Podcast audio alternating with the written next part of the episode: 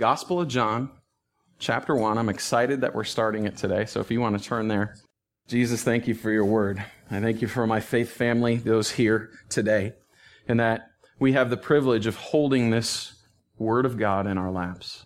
And I pray that we all would strive to come to know you more, to grow deeper in our relationship with you, to fall all the more in love with you, O God. And this chapter, this word by John the Apostle does that effectively in my heart.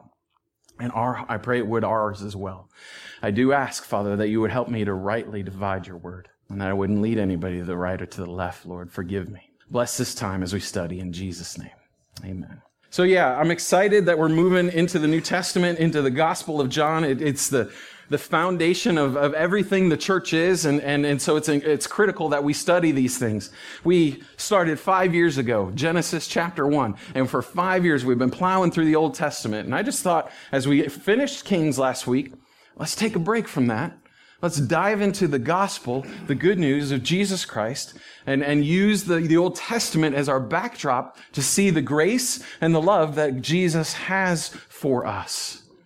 And so I said, John chapter 1, let's start there and, and build on a, a, a, foundational book. So, as we do, let's talk about who John was for just a minute before we get into the text.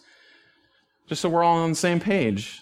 This man, John, don't know his last name. Uh, he's the son of Zebedee, but he had a brother named James, and he and James were two of 12 men that while Jesus was here on earth, he decided, Jesus decided to take these 12 men and, and bring them into his inner circle. He, he spent his three years of public ministry, Jesus did, with these 12 men, day after day after day, living life with these 12 men, one of which was John. And then as you study the scriptures, you even notice that, that Jesus had an even more inner circle, one, uh, one of three, and one of those three was John. It's funny that John would say in his, in his, in his gospel, he calls himself the one who Jesus loved. Nobody else calls him that. He's like, check the jersey. I'm the one that Jesus loves. I'm number one. Nobody else bothered to call him that, but, uh, but he wasn't wrong. Jesus did love him. Jesus loved all his disciples. But, uh, what's interesting as I was studying, I hadn't heard this before, but it's very likely that John the Apostle was Jesus' cousin. Um, I, you know that John the Baptist was. We were familiar with that story. That's easy to read. As Elizabeth and Mary are cousins, that makes Jesus and John the Baptist cousins. But I had not heard that there's a very real likely that the possibility that the apostle John was also Jesus' cousin. And you have to kind of tie all four gospels together to get that. I'm not going to spend the time doing that right now. But it is said that Salome was John's mother.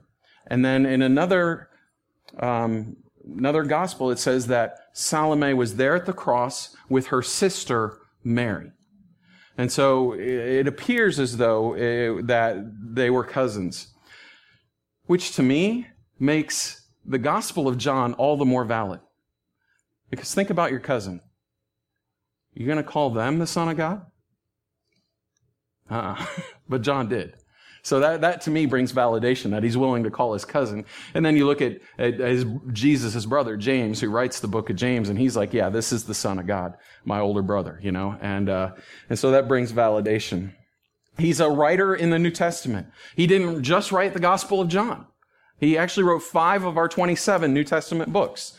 John, First John, Second John, Third John, I know original, right? and also Revelation. And so we have five of our New Testament books are written by this man. So it's good that we, we, we study him.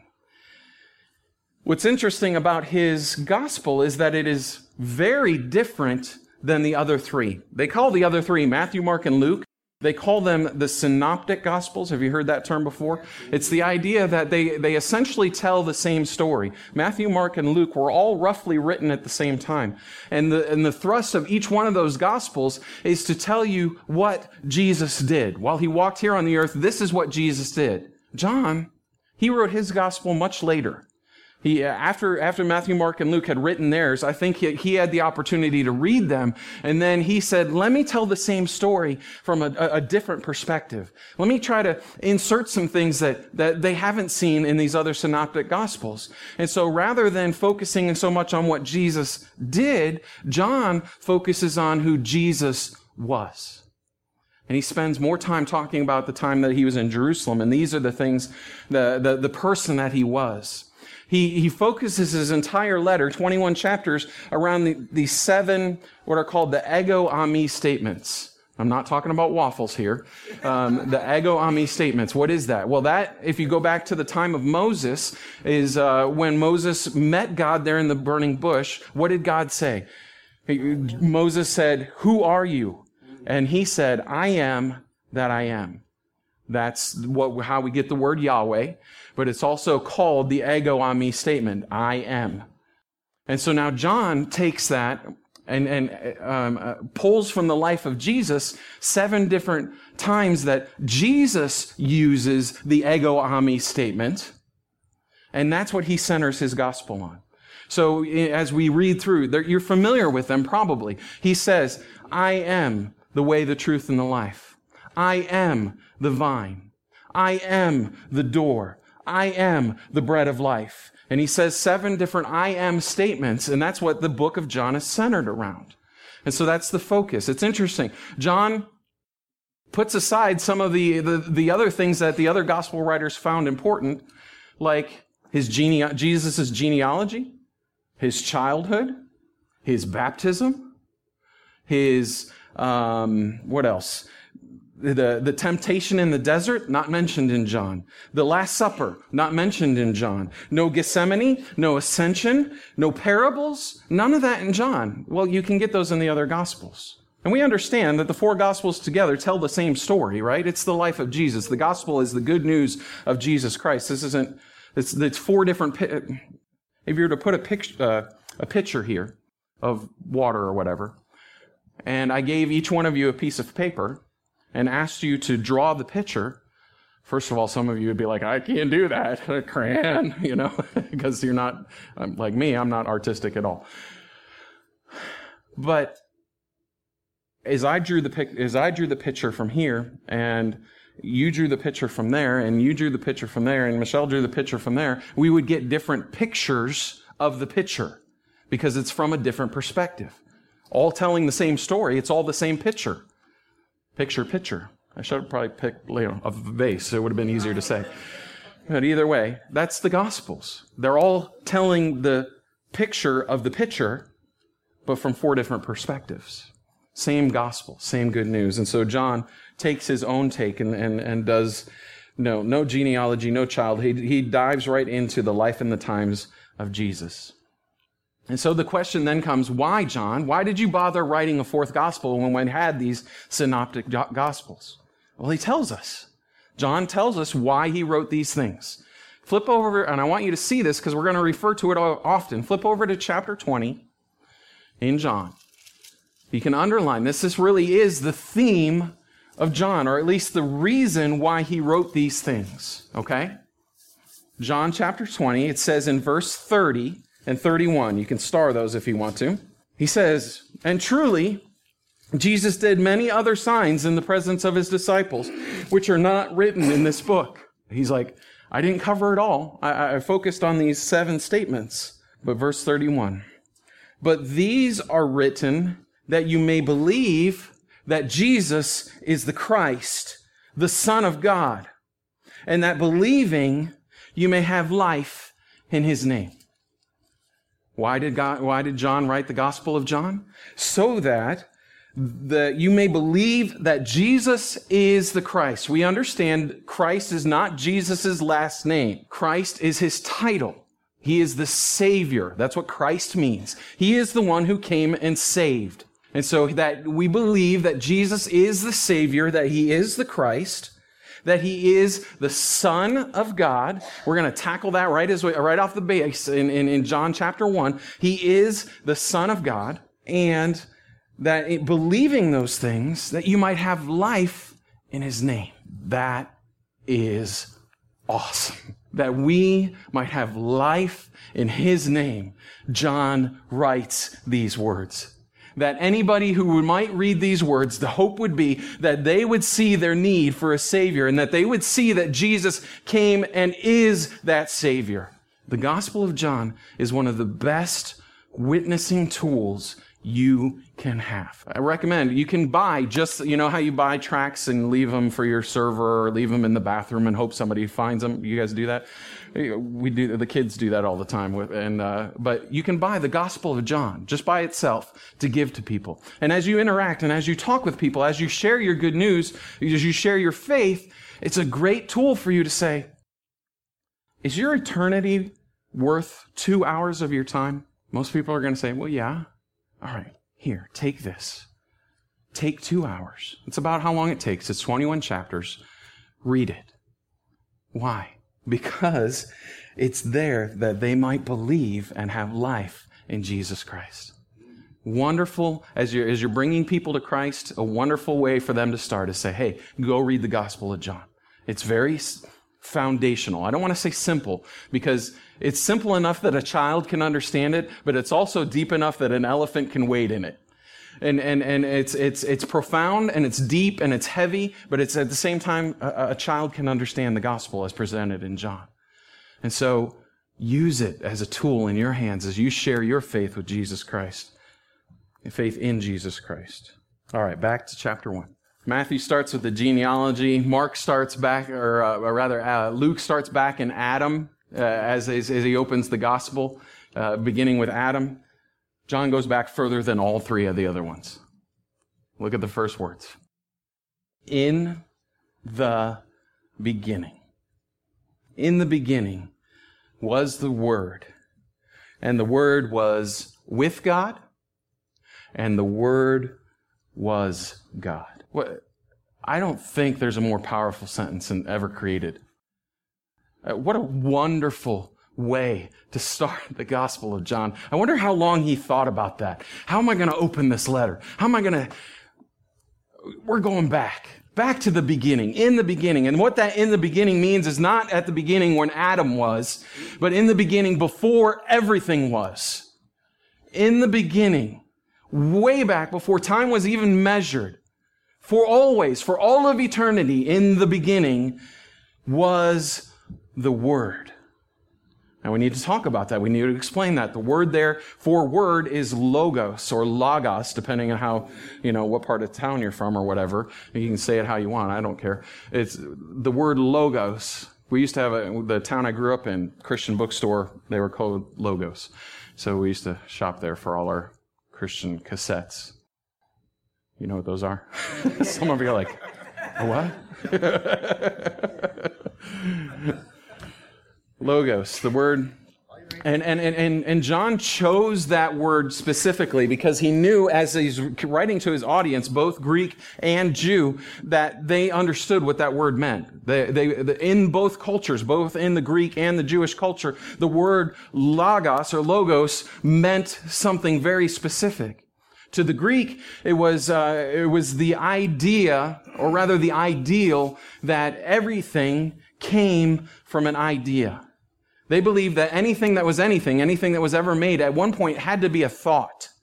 It had to be an idea. And so eventually, as you work yourself back, this was made because of this thought, and then this was made because of this thought, working yourself back, that, that began with an ideal. That ideal was called in the Greek culture logos. The Jews would take that and take it one step further. Well, yes, there's an ideal, there's a, a perfect way, there's a, a perfect thought. And then, obviously, if there's a perfect thought, there has to be a perfect thinker. Okay? And so the Jews would then say, well, that perfect thinker then is Jehovah, that is God. Now, G- now John calls Jesus the Logos, the Word. So he says, yes, there is the perfect ideal.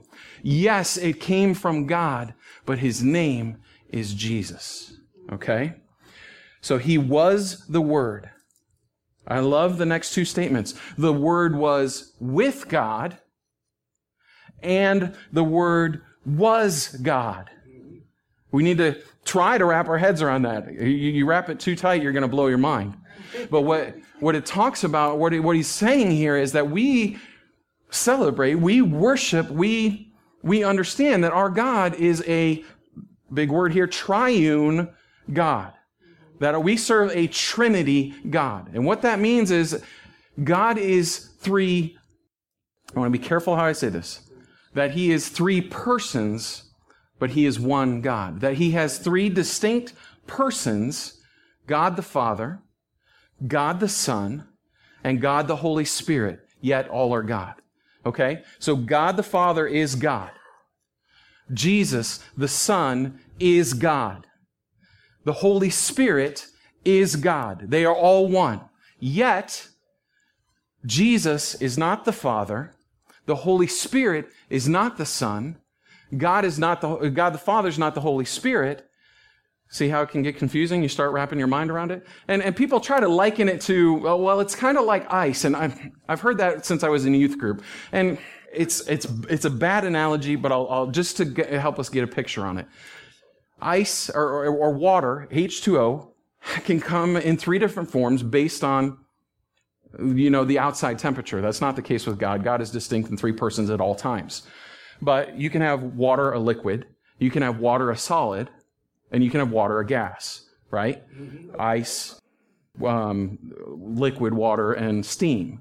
All, all three distinct things. Now that's based on i've heard it likened to an egg as well. You can have the yolk you can have the white you can have the shell but it's all an egg.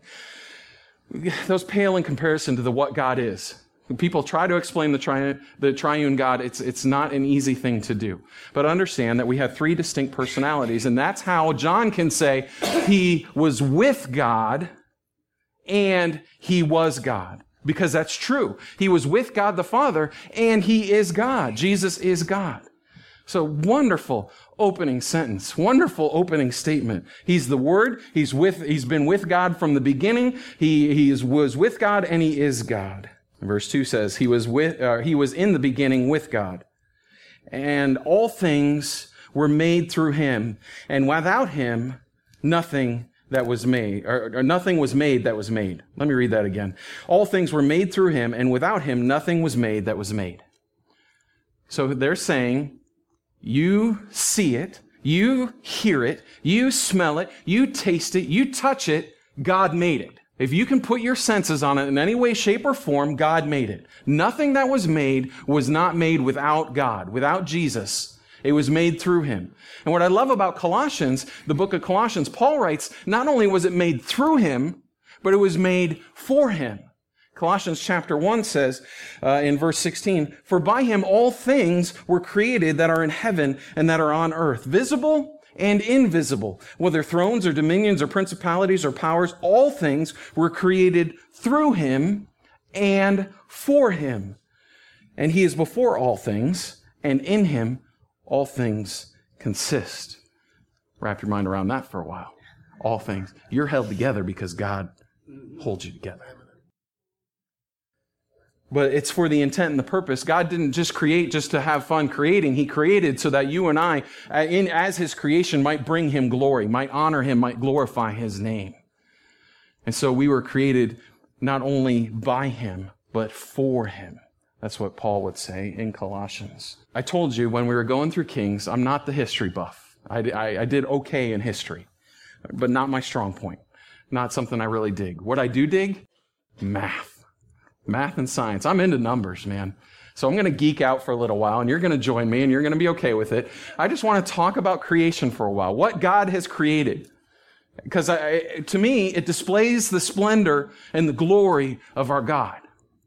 Let's take our solar system. Just, just to start. You and I live on this little marble, this little dirt ball, really small in comparison to what we're going to talk about here, place called Earth. Seven billion of us rotating around, spinning at a certain speed so that you and I don't fly off, which is fun to think about too. um, but as you walk outside, what happens? The sun hits your face, right? So you and I, we live on this ball of dirt that is positioned perfectly a set distance from our sun. That distance is 93 million miles. Now, what's interesting about that perfect distance, if we were a million miles closer, 92 million miles, the temperature would be right around 1,000 degrees and you and I would burn up. If we were 94 million miles away, the temperature would be about a, uh, three to 400 degrees below zero and we'd freeze to death. So perfectly, God has placed this little marble with 7 billion people on it, perfect distance, 93 million miles from our star, the sun. Cool. Now, 93 million miles, that's a big number. What does that mean? Let's quantify it. Let's say you leave church here in about uh, 45 minutes, and you say, Kids, we're going to go on a road trip. We're going to drive to the sun. I know you can't do that. I understand you'd burn up. I get it. Let's just say we're going to we're going to gas up the family truckster. We're going to set the cruise for 70 miles an hour, a nice speed. We're not going to stop. Nobody's going to the bathroom. We got our Twizzlers. Let's go. 70 miles an hour from now, and you just start driving toward the sun, how long would it take you to get to the sun? 93 million miles away at 70 miles an hour. It would take you 1,328,571 hours. Okay, Khris, what's that mean? Well, divided by 24 tells you how many days it is. That's 55,357.15 days. That sounds like a lot. That is a lot. So if you decided you're going to jump in the van 70 miles an hour, you're cruising toward the sun, if you left today, you would arrive on Monday, April 15th, 2154. 2154. Yeah. Now my daughter's birthday is April 19th, just four days later, so make sure you have a gift. She'll be 152. That's how long it would take at 70 miles an hour to drive to the sun. That's how far away we are. Now, now let's look at our moon. Because what's so cool about the moon is it's just a big rock sitting there. God just happened to put it in our orbit, but he's so detail oriented and it's so beautiful. What's, what's awesome about the moon? It's exactly 400 times smaller than the sun. Exactly 400 times smaller than the sun. And it's exactly 400 times closer to us than the sun. So that every once in a while, what happens? The moon comes across and blocks out the sun perfectly and we get an eclipse. God didn't have to do that, but he did. I'll just put this here because it'll be cool for them to, you know, a couple times a year to see a lunar eclipse and the sun and the moon perfectly blots out the sun. I was studying the other night and I was sitting here in my office and my desk looks out the window out to the east. And it was, I think it was a full moon this week and it was rising. It was just beautiful. A big orange moon. I had to look around the billboard, kind of bugged me. But uh, it was oh, it was it was so cool. And what I like about the sun, or the moon rather, you understand, it is just a big dumb rock up there. It has no light source of its own. So when you and I see moonlight, what is that? That's the reflection of the sun's light, providing light to the darkness just the way God said it would be. So that's what he that's what the moon is. It doesn't have any lights of it, light of its own. Our sun is pretty big. But in, in terms of stars, it's relatively small. But how big is our sun? 1.3 million Earths would fit inside of it. 1.3 million Earths fit inside of our sun. That's how big it is. Pretty, and ours is a small star. Alpha Centauri, the next one, next closest one to us, uh, it's a little bit bigger, but it's also 4.3 light years away. The next closest star is 4.3 light years. Let's talk about space for a second. How far is that? That's how far light travels in a year. That's why they call it a light year. Well, how fast, how far is that? Light travels at 186,000 miles a second per second. And so this is how long it will travel in a year. It's a big number. How far away is it? 25 trillion, 222 billion, 492 million, 800,000 miles away is the next closest star. All right, enough of me. I brought a video. I discovered this as I was studying. Just a cool thing. Uh, there's an awesome website called apod.nasa.gov. Check it out. If you're, if you're into this like I am, you, it's going to blow your mind. I showed, I turned Russell onto it yesterday and that's all he did all night. APOD, a picture of the day, apod.nasa.gov. All kinds of pictures of astronomy. So that star they talked about, 900 kilometers an hour, it would take you 1100 years to fly around that star. That star encompasses our whole Milky Way galaxy. As big as our galaxy is, would fit inside that one star. Our, our, our sol- sorry, excuse me, solar system. Our solar system. Yes, the solar system. Even still, that's huge. Huge. So then the next question is as you look at how big the universe is, how big is God? How, how big is God? I love what it says in Isaiah. Isaiah chapter 40, verse 12. Who has measured the waters in the hollow of his hand? Measured heaven with a span and calculated the dust of the earth in a measure, weighed the mountains in scales and the hills in a balance. How big is our God? It says that he measures the heaven in a span. How big is a span? From your thumb to your pinky. Our God measures the heavens in the span of his hand. Like we said, the, the last song we sang, all the universe is at your feet, oh God. How big is our God? And the beautiful thing is that this very big God chose to come to us. It's, it's, I've been meditating on this all week. You can tell I'm excited about it. I'm geeked out about it. I hope that as you meditate on it this week, you will just be like, oh my Lord. Thank you. You'll just be overwhelmed with His grace to think that He holds the universe in His hand, that He measures mountains in a scale, and yet He came to us.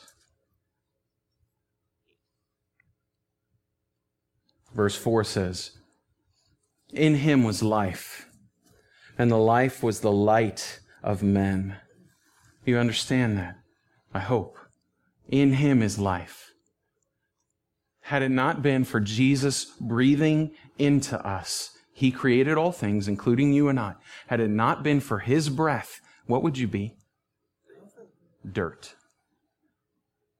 From the dust we were formed. And without His breath, without His life, that's all we are. As we go through John, my goal is that we make a picture of God that is very, very big and very, very loving, and we make a picture of man that is very, very small. And now the glory of God would come by that. He breathes life into us, and that life is the light of men. It's what lights your eyes. It's His life. It's a prevenient grace. He gives it to all, not just those who know Him and the light shines in the darkness, and the darkness did not comprehend it.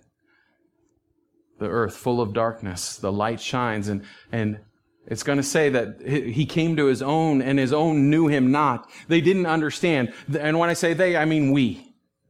Because we are all sinners, fallen, and we don't comprehend the light coming to us fully until God reveals it to us, and we'll talk about that in a second.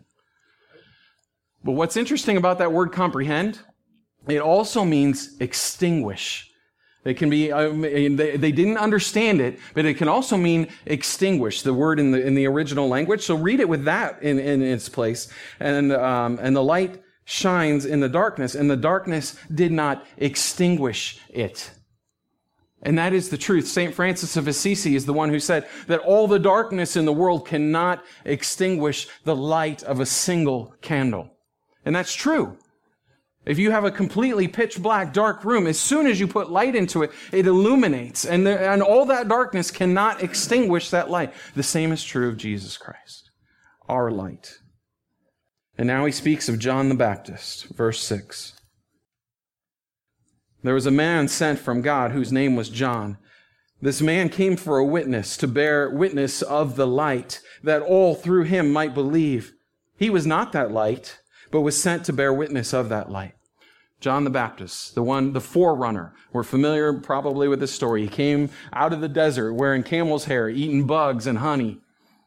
Not the diet I would choose, but okay.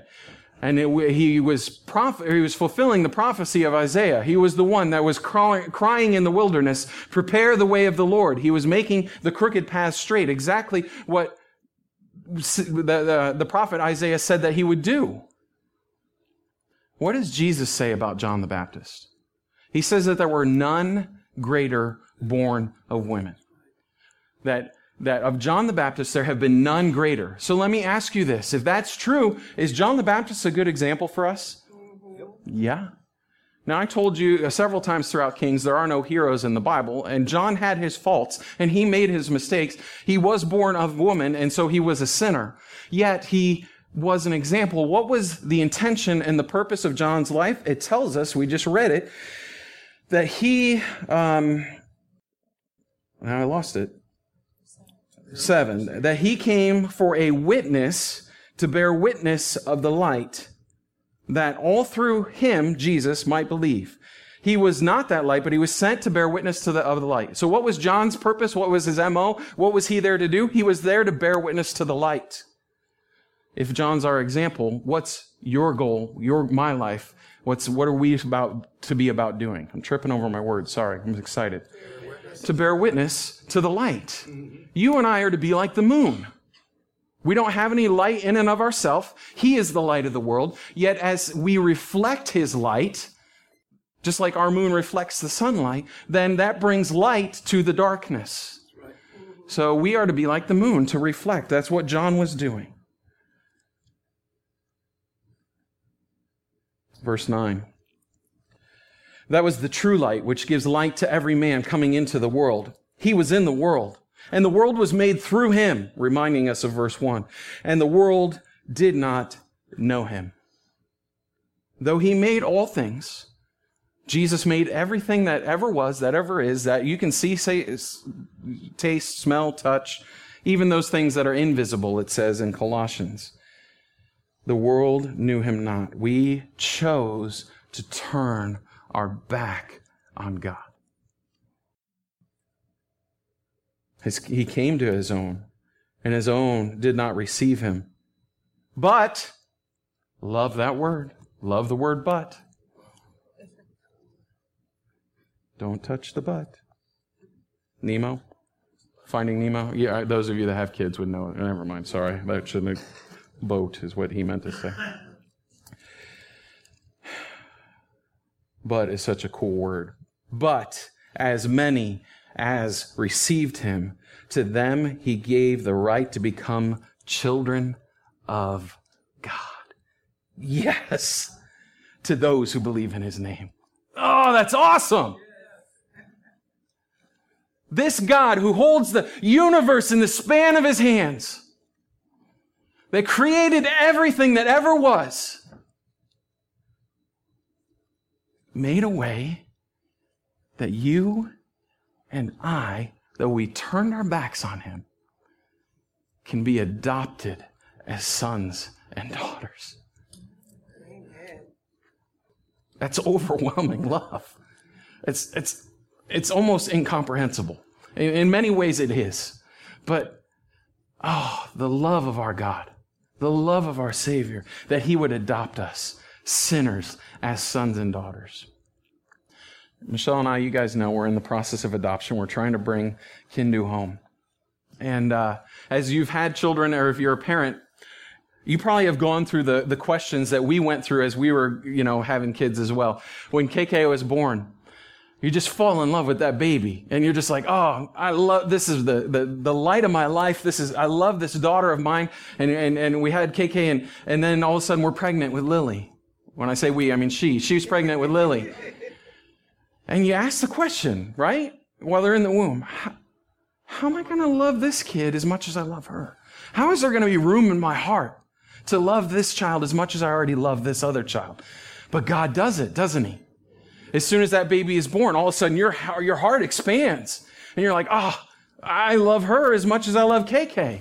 And then we're pregnant with Reese, and Reese comes along, and when I mean we, I mean she, was pregnant with Reese, and Reese comes along, and you just ask the same question Am I going to love Reese as much as I love these girls? And the answer is absolutely. Now, I love him in a completely different way, with my foot most often. No. no. Oh, I love my kid, my boy, man. Uh, but you love each of them in a different way, but no less equal than the other. So then our question became as we looked at, let's adopt. Well, we didn't birth this child. She didn't birth this child. How, how, how are we going to love that child as much as we love our bio kids? We went over there in August and we spent a week with him. Just three or four hours a day, maybe 20 hours total we spend with this kid. And I come flying back and I'm just like, he's one of ours. I love him as much as I love my bio kids. God's expanded my heart again to say it doesn't matter that he didn't come from us. He's our kid.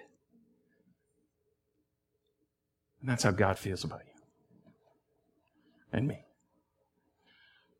You're not my bio kid, but I'm adopting you as a son and a daughter. And I love you just as much as I love my own son. In fact, I'm willing to sacrifice my son so that you can have a relationship with me. Me, who holds the heavens in the span of my hand, who measures the mountains in a scale, I'm going to do something that's going to blow your mind. I'm going to love you so much. It's awesome. There is no greater name than the name of Jesus. Where did we leave off? 13. Finishing verse 12 there, just to read it again. To those who believe in his name, who were born not of blood, nor of the will of the flesh, nor of the will of man, but of God. Now, this gives us in some insight. You and I, we don't become Christians by blood. Now, by the blood of Jesus, we do. But what he's saying there is just because mom and dad were Christians, that doesn't make you a Christian. You don't get that. You don't inherit Christianity from your family. So it's not of blood. It's not of the will of the flesh. It's not like you wake up one morning and say, I'm going to be a Christian. I'm going to pull myself up by my bootstraps and I'm going toward God. Romans chapter 9 would say that there are none who seek him. No, not one. All of us have, have, have, fallen short of the glory of God. All of us have turned our back on God. And that it, if it not for God, none of us would seek Him. Okay? Romans chapter 9 for that. So not by the will of the flesh, nor by the will of man, but of God. God did this. God did this work. He made this way. He opened this door so that you and I might have life. And we need to understand that. It doesn't come by blood or the will of the flesh or the will of man. We don't choose it. He chose us. He pursued us. I'm sorry, I've been thinking about it all week. That's awesome. He pursued us. And then verse 14, I know I'm going long, just a few, more verses. We're going to go to 18. Verse 14 should be underlined in your Bible. This is one you guys should know. star it, triple star it, highlight it, memorize it, write it on the tablets of your heart. This is an awesome verse. And the Word of God, and the Word became flesh and dwelt among us. And we beheld his glory. The glory as of the only begotten of the Father, full of grace and truth. He became flesh. He, the one who made it all, became like us the incarnation, God became man. And it says there, he dwelt with us. He, uh, he became flesh and dwelt among us. The word dwelt there mean, is, is, is translated tabernacled. He tabernacled with us. Now, if you're familiar with the Old Testament, they had the tabernacle while they were in the wilderness, right? Think about it. What was the tabernacle? Well, as you look at it, it it's kind of ugly on the outside. I mean, I'm no interior decorator, but if I asked Sue Wilson, I was pretty sure she would confirm this to say, you don't decorate the outside of your house with badger skins. That, that, if you're going for curb appeal, you don't pick badger skins as your, but that's the outside of the tabernacle, kind of ugly. But inside? Inside's the glory of the Lord. Inside is the seat on which the, the, the, the, God of the universe sits. Inside is the, is the Ark of the Covenant. Inside is the glory. It's ornate. It's beautiful. It's, it's bright. It's shiny. Just like Jesus. He came, He tabernacled among us. He put on an ugly outer skin. But inside, the heart of glory. The heart of glory. And I love that. Uh, they, they would, after they came out of the wilderness, they would one of their feasts, one of their party times, man, they got to party all the time. It was awesome. Weeks on end, you know? And one of their week long festivals was called the, the, the Feast of Booths or the, the Feast of Tabernacles. And they would all go out, out of the city and they would set up these little pump, pup tents and, and camp out for the week. And they would celebrate that God had brought them out of the wilderness. He came and tabernacled with us so we can celebrate that He brought us out of our wilderness. God is so good. God is so good that He came and dwelt among us. And I love the passion of John here. I can almost hear the, the, the crack in his voice as he says, and we beheld his glory. As, as John got to sit with him day in and day out for three years on end. And I can imagine now he's p- putting this, this, this um, pen to paper and he's writing this letter. And I think he's imagining back and he's just like, oh, boys, we, we, it means more than just saw it.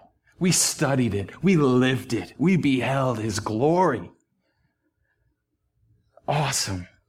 Awesome. The only begotten of the Father.